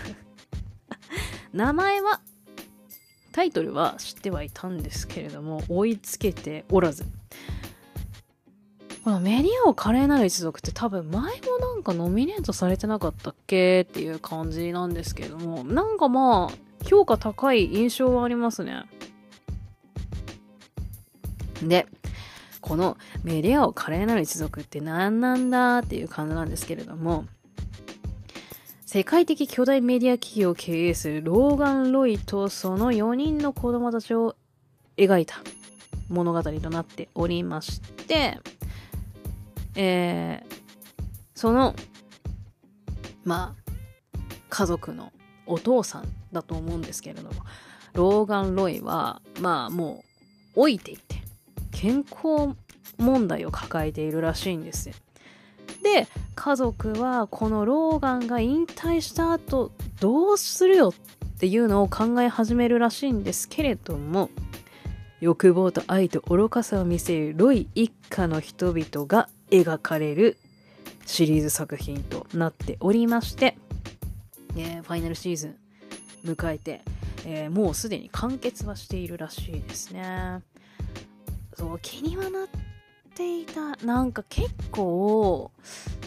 なんかこうホワイトロータスとメリア王みたいな感じでなんかすごいドラマのそのノミネートが結構賑わってるなっていう印象は以前あったんですよね。で、メリア王やっぱりね、今回もこう結構ノミネート結構されているので、やっぱこのドラマって強いなって思いながら見てないんですけどね 強いなって思いながら見てないんです。すいませんっていう感じです。ということで、サラス・ヌークが、えー、主演女優賞を受賞いたしました。そして、えー、主演男優賞、どなたがノミネートされたのか、えー、まず、振り返りをしていきたいなと思います。メディア王華麗なる一族からジェレミー・ストロング。メディア王華麗なる一族からキーラン・カルキン。メディア王華麗なる一族からブライアン・コックス。続いてますね。ザ・ラスト・オブ・アスからペデロ・パスカル。ザ・クラウンからドミニク・ウエスト。窓際のスパイからゲイリー・オールドマンがノミネートされました。メディア王強い。いや、くそ、そんなにっすか？っていう感じですよね。まあ見てないからっていうのもあるんですけど。いや、そんな面白いの？っていう感じでね、ちょっと気にはなってくる感じにはなってまいりました。で、来ましたね。ザ・ラスアス・ペデロ・パスカル。まあ、そりゃそうでしょうという感じですね。そして、ザ・クラン。ザ・クランがちょっと見てないんですよね。窓際のさえ、聞いてなかった。窓際のスパイのゲイリー・オールドマン来たっていう感じなんですけれども、私、窓際のスパイ最近見たんですよ。んで、このね、ポッドキャストで話そうとは思っていたんですけれども、なぜかというと、窓際のスパイめちゃくちゃ面白いドラマだったんですということで。いや、いや、ゲイリー・オールドマンが主人公で、しかもドラマなんだっっていうのに、まずちょっと興味を持ちまして、で、Apple TV なんですよ、窓際のスパイ。ね、何回も言ってますけど、Apple TV で契約してる人、ほんといないんで。なかなかいないので、こんなに面白いのにという感じなんですけれども、もうぜひちょっと Apple TV 入ってますとかね、えー、無料体験まだやってませんっていう方はですね、ぜひちょっと窓際のスパイ見てください。そして、そうね、窓際のスパイ、あとはモーニングショーもね、あの同時におすすめするんですけれども、このね、窓際のスパイのゲイリー・オールドマン、本当にやっぱりなんかこうベテランだな。なんかこう名俳優だなって思う演技。まあ私はですよ。そうなんかこう窓際のスパイを見て改めてこう実感をしてであの私ゲイリー・オルドマンってまあそんなに数消化していないんですけど出演作品を。やっぱレオンだったりハリポタだったり っていうので、まあ、ゲイリー・オールドマンをね、フィフス・エレメントもそうだっけ？間違ってたらごめんなさい。で、まあ見てはいるんですけれども、の窓際のスパイの ゲリー・オールドマンで、もう本当になんかおじいちゃんっていうか まあそうだよね、ゲイリー・オールドマンももういいお年ですもんねっていう感じのもう見た目になっているんですね。なんですけれども、まあその見た目がいい、この窓際のスパイ、なんかもう窓際のスパイをずっと喋っちゃってるけど、その窓際のスパイは、そのゲイリー・オードマンの見た目と体型とかっていうのがめちゃくちゃなんかこうよくって、まあ、ちょっとほんとね、あの、次の機会に、えー、この窓際のスパイ、ぜひ見てちょんまげっていう話をしてしたいと思うんですけれども。いや、ケリー・オールドマンのね、この窓際のスパイのキャラクターが本当に私好きで、ね、で、今シーズン3まで配信されているんです。で、なんとシーズン5まで、えー、制作が決定しているということで、よかった終わらないっていうので いやもうちょっとね、終わったらロスしちゃいそうなぐらい、私ちょっとほんとハマってる、はい、ハマったドラマなんで、一気見しちゃいます。一気見。シーズン3までほんとあっという間に面白くって見終わってしまったっていう感じで。で、その後に、あの、このゴールデングローブ賞にゲイリー・オールドマンがノミネートされてるっていうのを改めて知りまして うーわー、そうだったんだって。やっぱよかったもんな、ゲイリー・オールドマンって思いながら はい、ノミネートされてよ、なんかね、よかったなーっていう感想を私は持ちました。はい。では、どなたが受賞されたのか発表していきたいなと思います。メディア王、華麗なる一族からキーラン・カルキン。ということで、あのマッコーレ・カルキンの弟のキーラン・カルキンが受賞いたしました。もうあの兄弟って顔似てますよね。いやなんかマッコーレ・カルキン似てんなって思いながら調べたらうーわカルキンじゃんってなって。やっぱあの兄弟もねみんな似てる。ね。ねお兄ちゃん一番目のマコーレ・カルキンお兄ちゃん。もう全然キーランと関係なくなっちゃいましたけど。で、あの、ハリウッドのね、星の、あの、刻印っていうんですか？あれがね、こう、埋め込まれると。いうのが、最近ね、なんかこう、セレモニーみたいなのが行われていました。けれども、マコーレ・カルキンってなんかやってんのかな、今。なんかね、弟結構頑張ってるんですよね。キーラン・カルキもね、こうやってこう、ドラマで、こうやって賞も受賞してますし、あと、え、どっちなんだろう。またもう一人弟さんがいまして、その弟さんがね、カオスっていう映画出てるんですよ。えっ、ー、とね、ね。多分ね、合ってたと思うんだ。あ、あ、あ、失礼いたしました。ロード・オブ・カオスっていう、あの、映画があって、で、それに、えー、主演を務めているのが弟のロリー・カルキンというね、えー、名前の方なんですけれども、これね、まあダークなんだけど、私は嫌いじゃなかったっすね。これね、あの、あ、またちょっと話がどんどんどんどん変わっちゃうから、また後日にしたいと思いますけども、これなかなかでしたよ。うん。なんか実際にあなんかまあ、実際にあった出来事を、こう、モデルにしながら作られた話だった気がするんです。間違ってたら、ちょっとあれだな。っていうので、あの、弟頑張ってんなーっていう、すげえ上から目線だけど。弟頑張ってんなーっていうね、お兄ちゃん何やってんだろう、ちょっと後で調べてみたいと思いますが、で、このキーラン・カルキンの受賞スピーチがめっちゃ面白くって、あの、もうすごい感謝の言葉を述べてる途中に ペドロ・パスカルざまあみろっつってこのトロフィーは俺のものだって言ったのがね、すごい、こう、場内が爆笑になってて、すごい良かったんですよね、その雰囲気が。で、なんでそう言ったかというと、ペデロ・パスカルが受賞を逃した。多分、キーラン・カルキンですって発表された時に、ペデロ・パスカルの顔が抜かれて、いや、なんか、えーんみたいな、ちょっと悔しそうな顔をしていたのが多分抜かれたんですよね。で、それに対して、キーラン・カルキンがペデロ・パスからざまみろって まあもちろん冗談ですけどね。で、そういうなんかこう、和やかな雰囲気もいいなぁなんて思いながら、なんかすごい、あっはっはっはっはって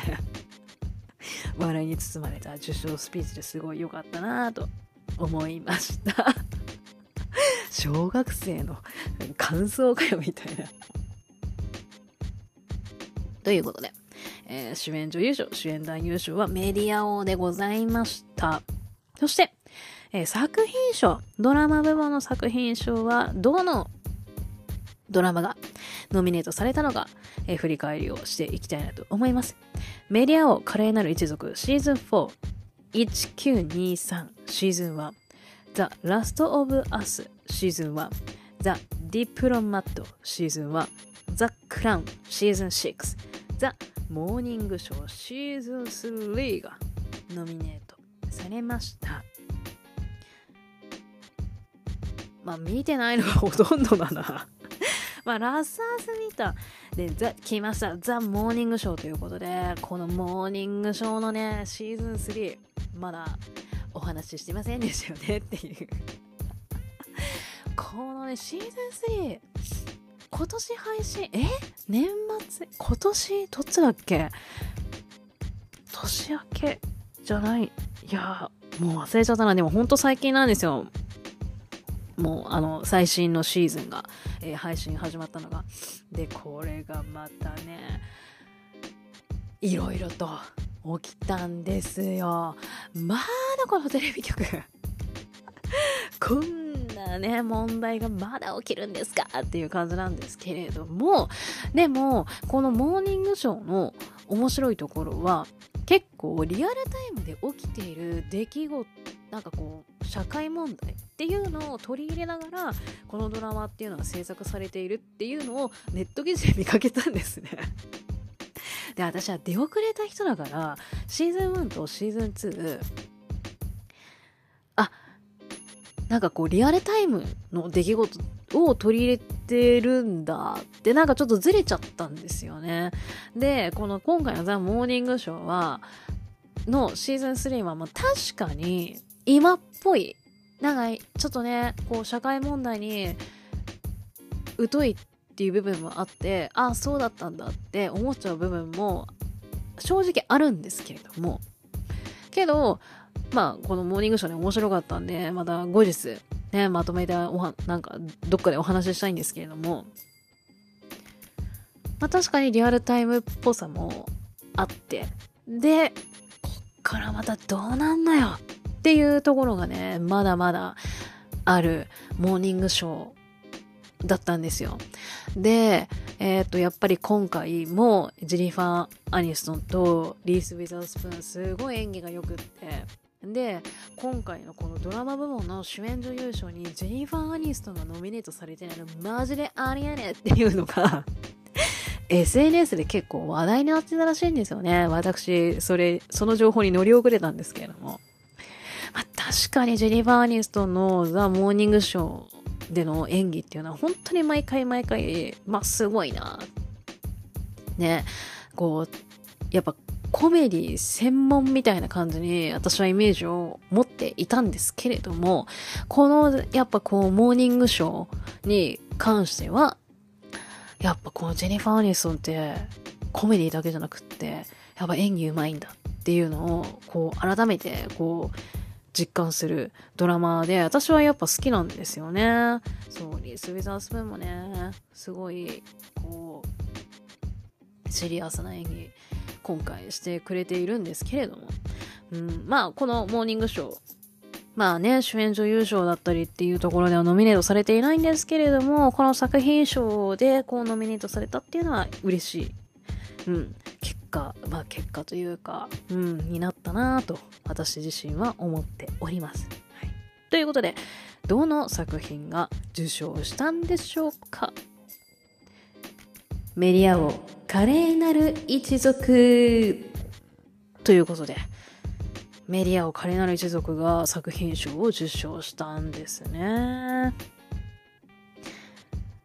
ま、だからさっきも言ったけど、今回のゴールデングローブ賞ってなんかなって言われちゃうのもわからなくもないんですよね。やっぱこう、制覇しちゃう、その一つのドラマが、この の全部の部門っていうか、その作品賞、主演ね、男優賞、主演女優賞を独占するっていうのはちょっと今年のゴールデングローブ賞つまんなかったかなっていう意見が、やっぱこう SNS、まあ、X、ツイ旧ツイッター X まあそれにはなんか、まあ、お見かけしたなぁというふうには感じましたね。まあ言われてみればね、そうっちゃそうなんすよね。なんかだよねっていう気持ちになっちゃうのはわからなくもないなっていう、え、感じは、うん、しちゃいますよね。うん。ということで、そうなんですよ。ドラマ部門はメディアをコメディミュージカル部門は一流シェフのファミリーレストラン。で、リミテッドシリーズはビーフっていうのが、そうなんかこう、お決まりになっちゃってるよねっていうのがね。まあこれも投票してる人がね、っていうので、まあ本当に一般この視聴者が投票するってなったらね、またちょっと番狂わせありそうですけど、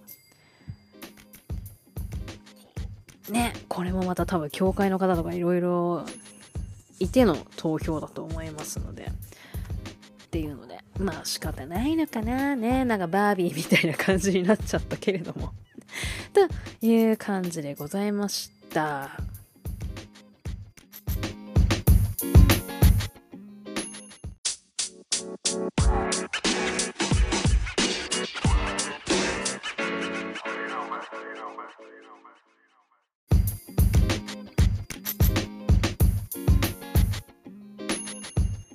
で、助演の発表まだしてないはずということで、あの、ゴールデングローブ賞ややこしいのは、主演は部門が分かれてるんだけれども、助演は一緒なんですよね。部門に分かれてなくて、全部からのノミネート、そして受賞ということになりますので、えー、まずは助演女優賞、えー、どなたがノミネートされたのか振り返りをしていきたいなと思います。メディア王、華麗なる一族からジェイ・スミス・キャメロン、テッド・ラッソからハンナ・ワディンガム、ザ・クラウンからエリザベス・デビッキ、一流シェフのファミリーレストランからアビー・エリオット、イエロー・ジャケッツからクリスティーナ・リッチ、マーダーズ・イン・ビルディングからメリル・ストリープ。ということで、えー、ノミネートされたんでございますが、イエロージャケッツ来ました。イエロージャケッツ私、1話しか見てなくっていや、めっちゃ面白いらしいんですよ、イエロージャケッツ。で、気にはなって1話見たんですけど、なんかね、ハマんなくって、まあ、これから見てかないとハマんないのかなと思ったんですけれども、ちょっと今ね、1話見終わって ストップしちゃってるんです。まあ、このイエロージャケッツは、高校生だったかなの時になんか事件が起きたらしい。で、その何年後、まあみんなが大人になってっていうので、その昔ね、こう自分たちがその体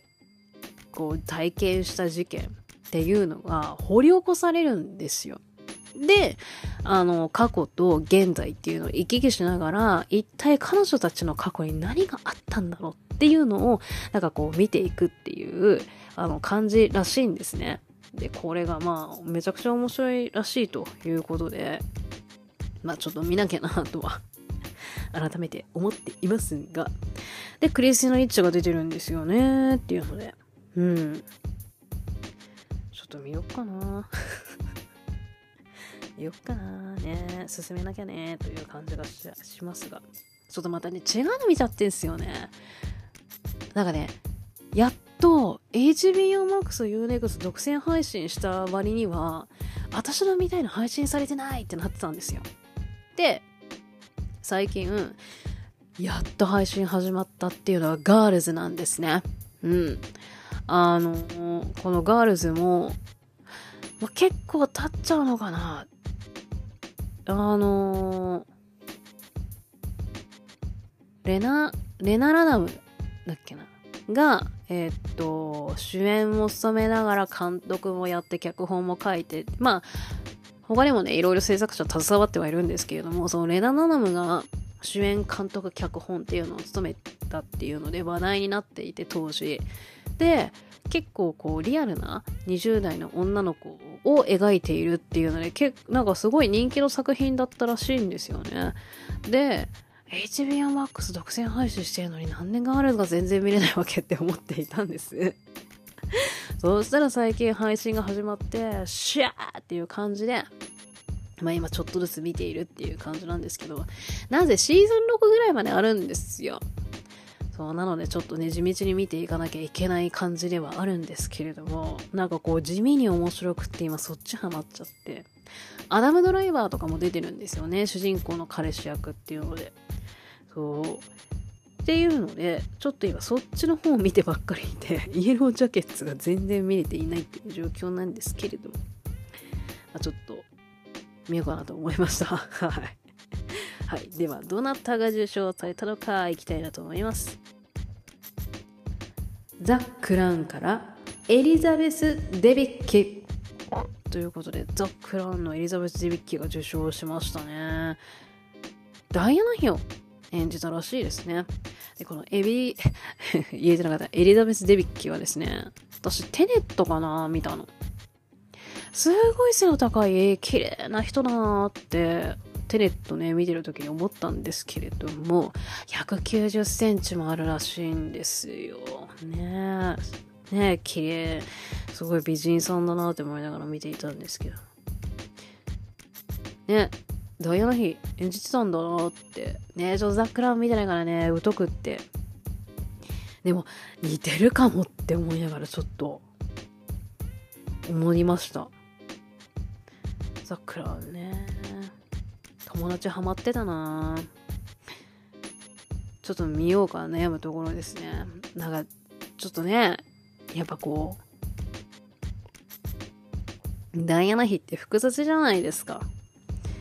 っていうのがあってまあ明るい話ではないからちょっと見るの悩むななんて思っちゃっていたんですがということで、エリザベス・デビッキがザ・クラウンを受賞いたしました。ザ・クラウンを受賞じゃなくて、ザ・クラウンのエリザベス・デビッキが助演女優賞受賞いたしました。さて、男性助演男優賞はどなたがノミネートされたのか。いきたいと思います。メディア王華麗なる一族からマシュー・マクファディン。メディア王華麗なる一族からアラン・ラック。メディア王華麗なる一族からアレクサンダー・スカルスガルド。強いな。ザ・モーニングショーからビリー・クラダップ。一流シェフのファミリーレストランからエボン・モス＝バクラック。ジュリー・ドゥーティー17日間の陪審員体験からジェームズ・マースデンがノミネートされました。メディア王強いっすね。もう見てないから何が何だかっていう感じに正直なってしまうんですけれども。いや、強いな。そんな面白いの？まあちょっと気になってきますね。こ、こんだけノミネートされると。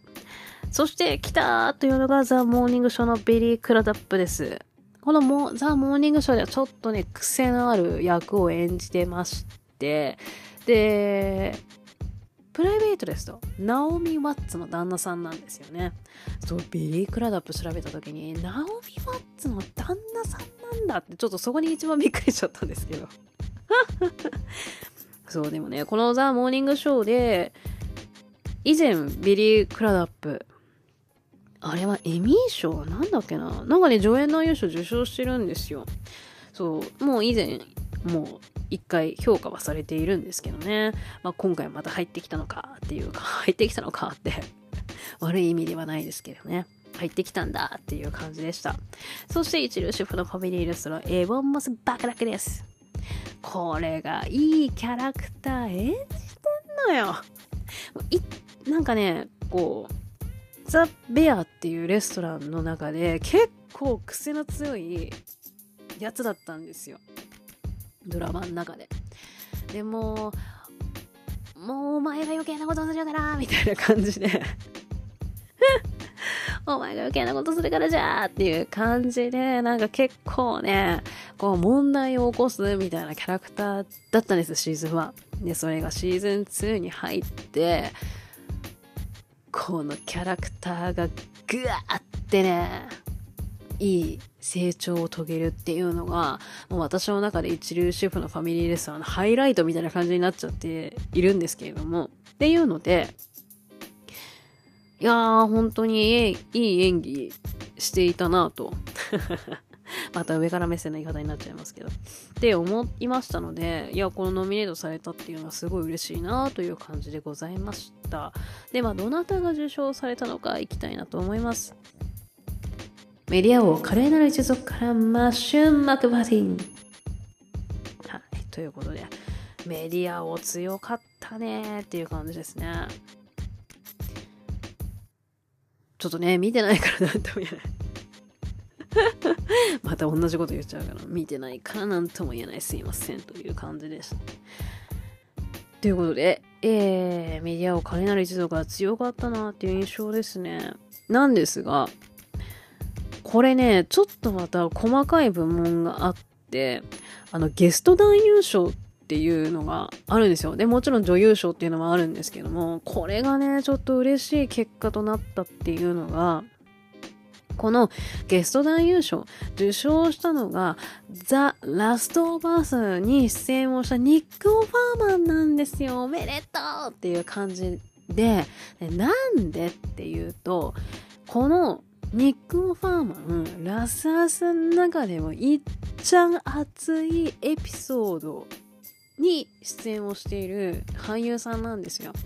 で、私以前このラスアスお話しして、もう泣きながら あの、お話をしてしまったっていうポッドキャストあるんですけれども、このラスアスエピソード3、これがもう、あの、ペデロ・パスカルとか全然出てこない、ちょっと違うストーリーになっているお話なんです。で、それに、えっ、ー、と、メインとなって、あの、出演をしていたのがニッコー・ファーマンなんですね。で、ニッコー・ファーマン、本当に素晴らしい演技をされてまして、で、このエピソード3っていうのは、まあ私、ゲーム、ラスアスのゲームはやっていないので、あのーあれなんですけど、あの、ランサースでも描かれてはいるんですけれども、このドラマみたいに深くは掘り下げてはいなかったらしいんですね。で、その内容というのが、あの、まあ、ゲイの2人のお話がメインになってエピソード3っていうのは描かれているんですね。で、ゲームではそこまで深掘りしていなくって、で、プレイヤーはゲイなのか？この2人。っていう、なんかこう、ハテナマークを、なんかこう、浮かびながら、つけながら、なんかプレイをしていたらしいんですが、まあ、ドラマはですね、まあ、あの、制作時がこう話し合った結果、まあ、あの二人をもうちょっと深掘りしたいっていうことになったらしく、まあ、今回、まあ、この二人をメインにした話っていうのを作ったらしいんですね。で、まあ、実際見て本当に素晴らしい、あのー、物語になってまして、で、もうこれ、あのー、ドラマで配信されて、もう大絶賛、大絶賛だったんですね。でも本当にこのお話は、こう、2000、今何年代 ?20 年代。まあもう、そうね、2020年代のクイア、クイアドラマの中でもう1位でしょうと。もう歴史に残るっていうぐらい、このお話がすっごい素晴らしかったってもう大絶賛の嵐だったんですよ。で、なんかこういう賞レースで、このね、お話だったり、その出演をした二人、まあ、ゲイのカップルを演じた二人っていうのが、なんかで評価されないのかなって思っていたらですね、このゴールデングローブ賞のゲスト男優賞っていうので、ニッコー・ファーマンが受賞したっていうのは、いやー、よかったよかったっていう感じでしたね。本当に良かったです。いや、取らなきゃおかしいでしょっていうぐらいまで思ってましたけどね。いや、けど結果として、うん、受賞したっていうのはすごい嬉しかったですね。で、やっぱり、あのね、カップルを演じた、えー、あれがね、これが、えー、っと、ホワイトロータスにも出ている方なんですよ。ホワイトロータス。ホワイトロータスって、えっ、と、まあ、雇われだと思うんですけど、支配人みたいな、ホテルのね、支配人みたいなのを演じていた方で、マレー・バートレットさんっていう方なんですけれども、まあ、この方が、あのニッコー・ファーマンの相手役を演じていまして、まあ、受賞スピーチでもね、あの、この、マレー・バートレットに向かって感謝の言葉っていうのを述べてたんですけれども、いやー、本当にね、良かったなという感じで、うん、なんかすごい、うん、良かったなと、しみじみ思ったゲスト男優賞でございました。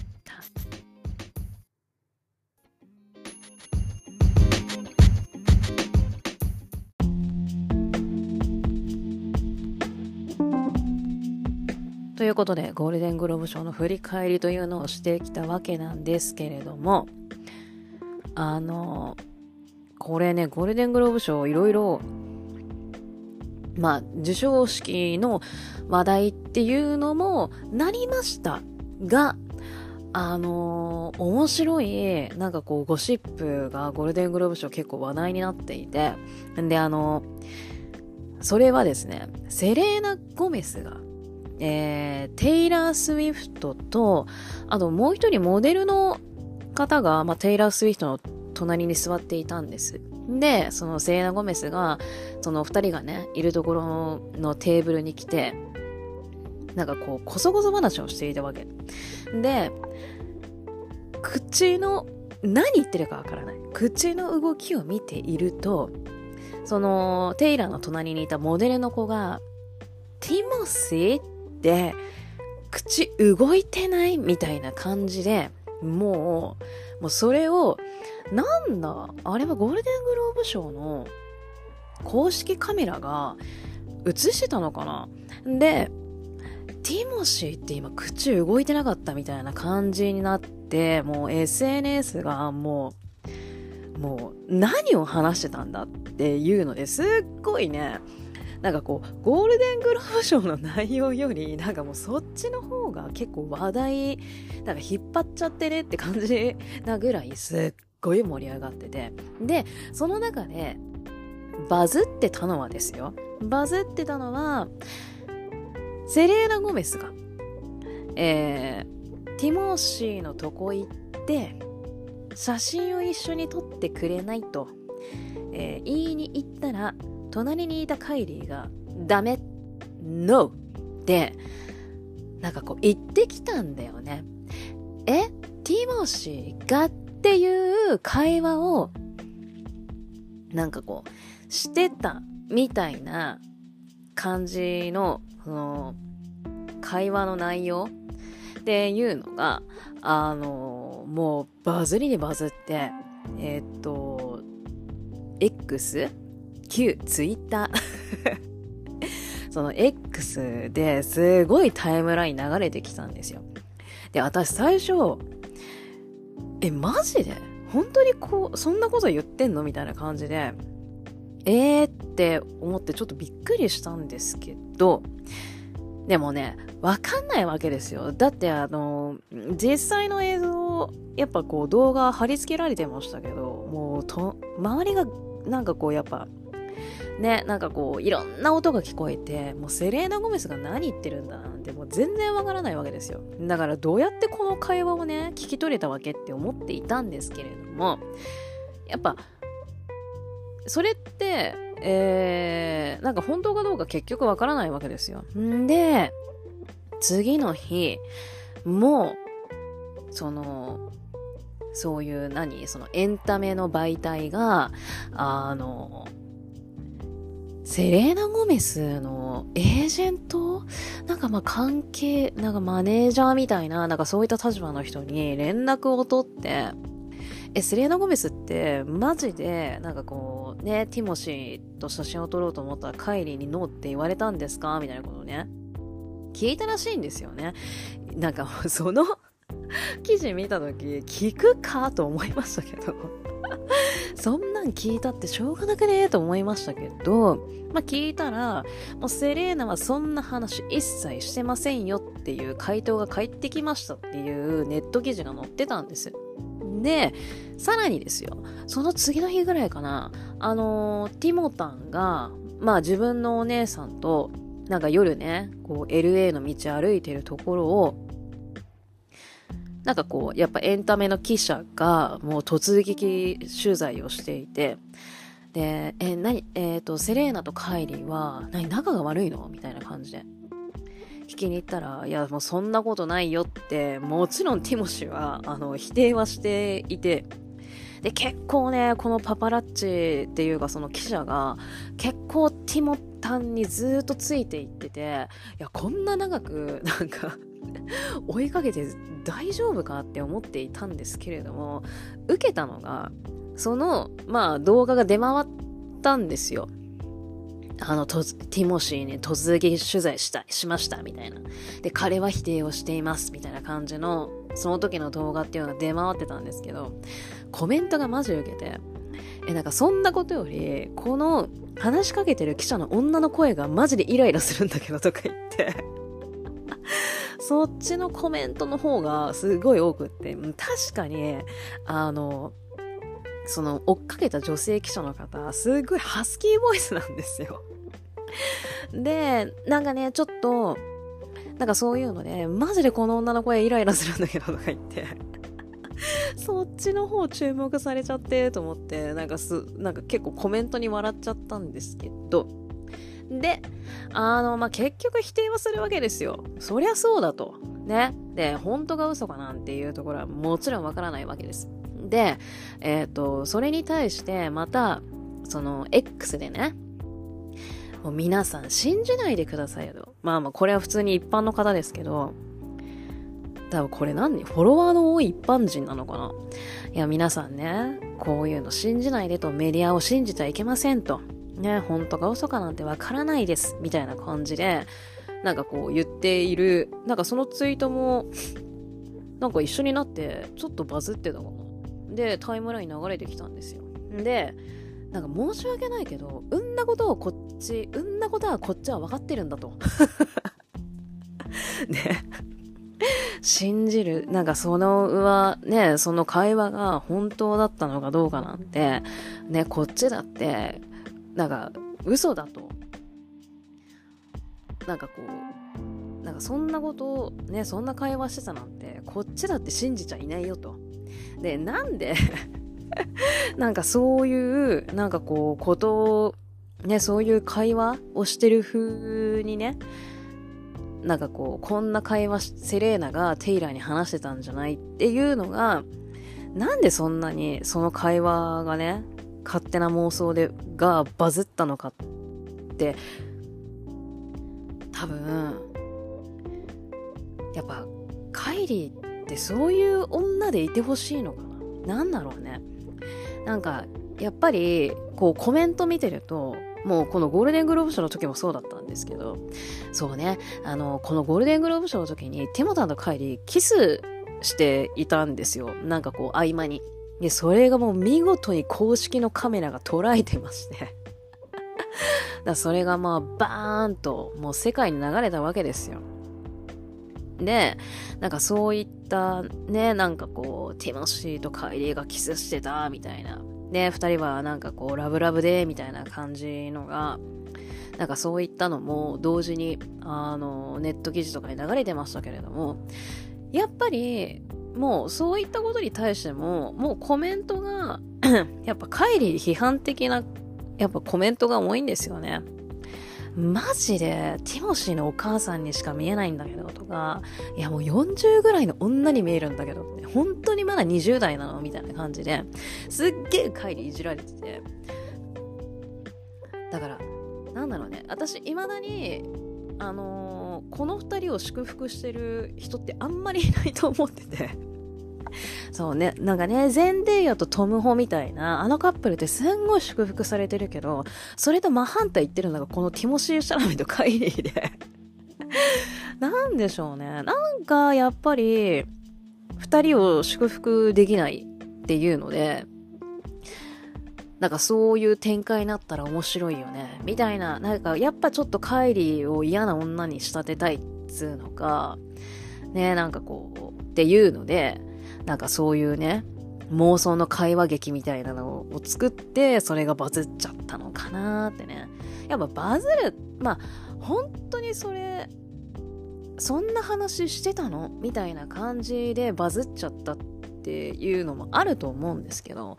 まあでも、そんな会話してたら面白いよねっていうのは、うん、なんか中にはあると思うんですよね。まあでもほんと真相わからないんですよ。けど、けど、やっぱテイラーの隣にいたモデルちゃんは、ティモシーって口がね、どうも動いてるように見えるんですよ。だからもしかしたら本当に話してるのかもしれないですけどね。なんか私はね、何回か映像確認したんですけど、ティモシーって口がね、動いてるようにね、見えるんですよね。まあね、そんなあの聞いたところで、ああ、はい、カイリーの悪口言ってましたなって言うわけないんだから。言うわけないんだから。ね。なんかこう、世間のね、もう、目っていうのもありますから。はい、悪口言ってましたなんて。もう、セレーナなんて、ね、ファンが大勢いますし、インスタのフォロワー奥行ってますもんね。そうだ、そうやってファンがいるセレーナが、ね、そんな悪口言ってましたよなんて、堂々と認めるわけないんだから。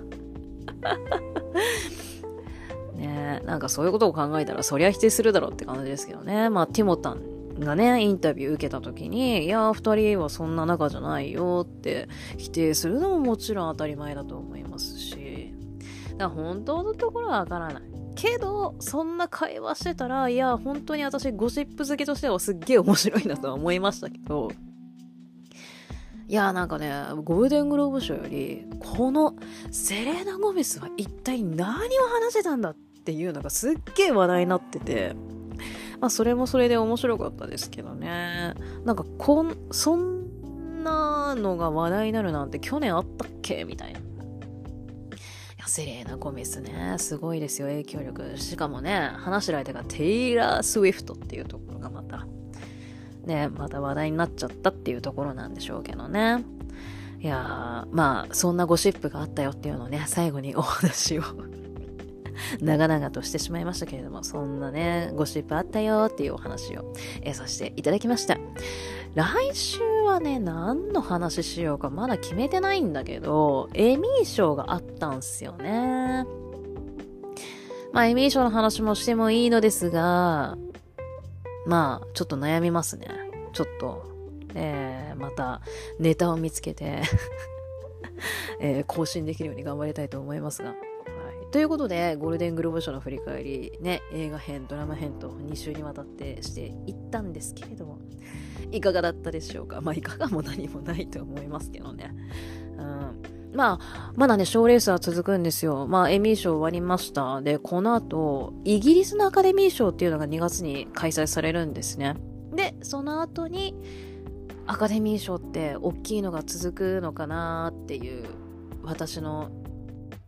勝手なスケジュールですけれども、まあそんな感じで賞レースが続いていくのかなというふうに思っております。はい。ちょっとね、何話そうか。うん、悩みますね。はい。ということで、えー、ゴールデングローブ賞の振り返り、これにて終了と させていただきます。はい。ということで、スーパーギーク、これにて終了したいと思います。それでは、スーでした。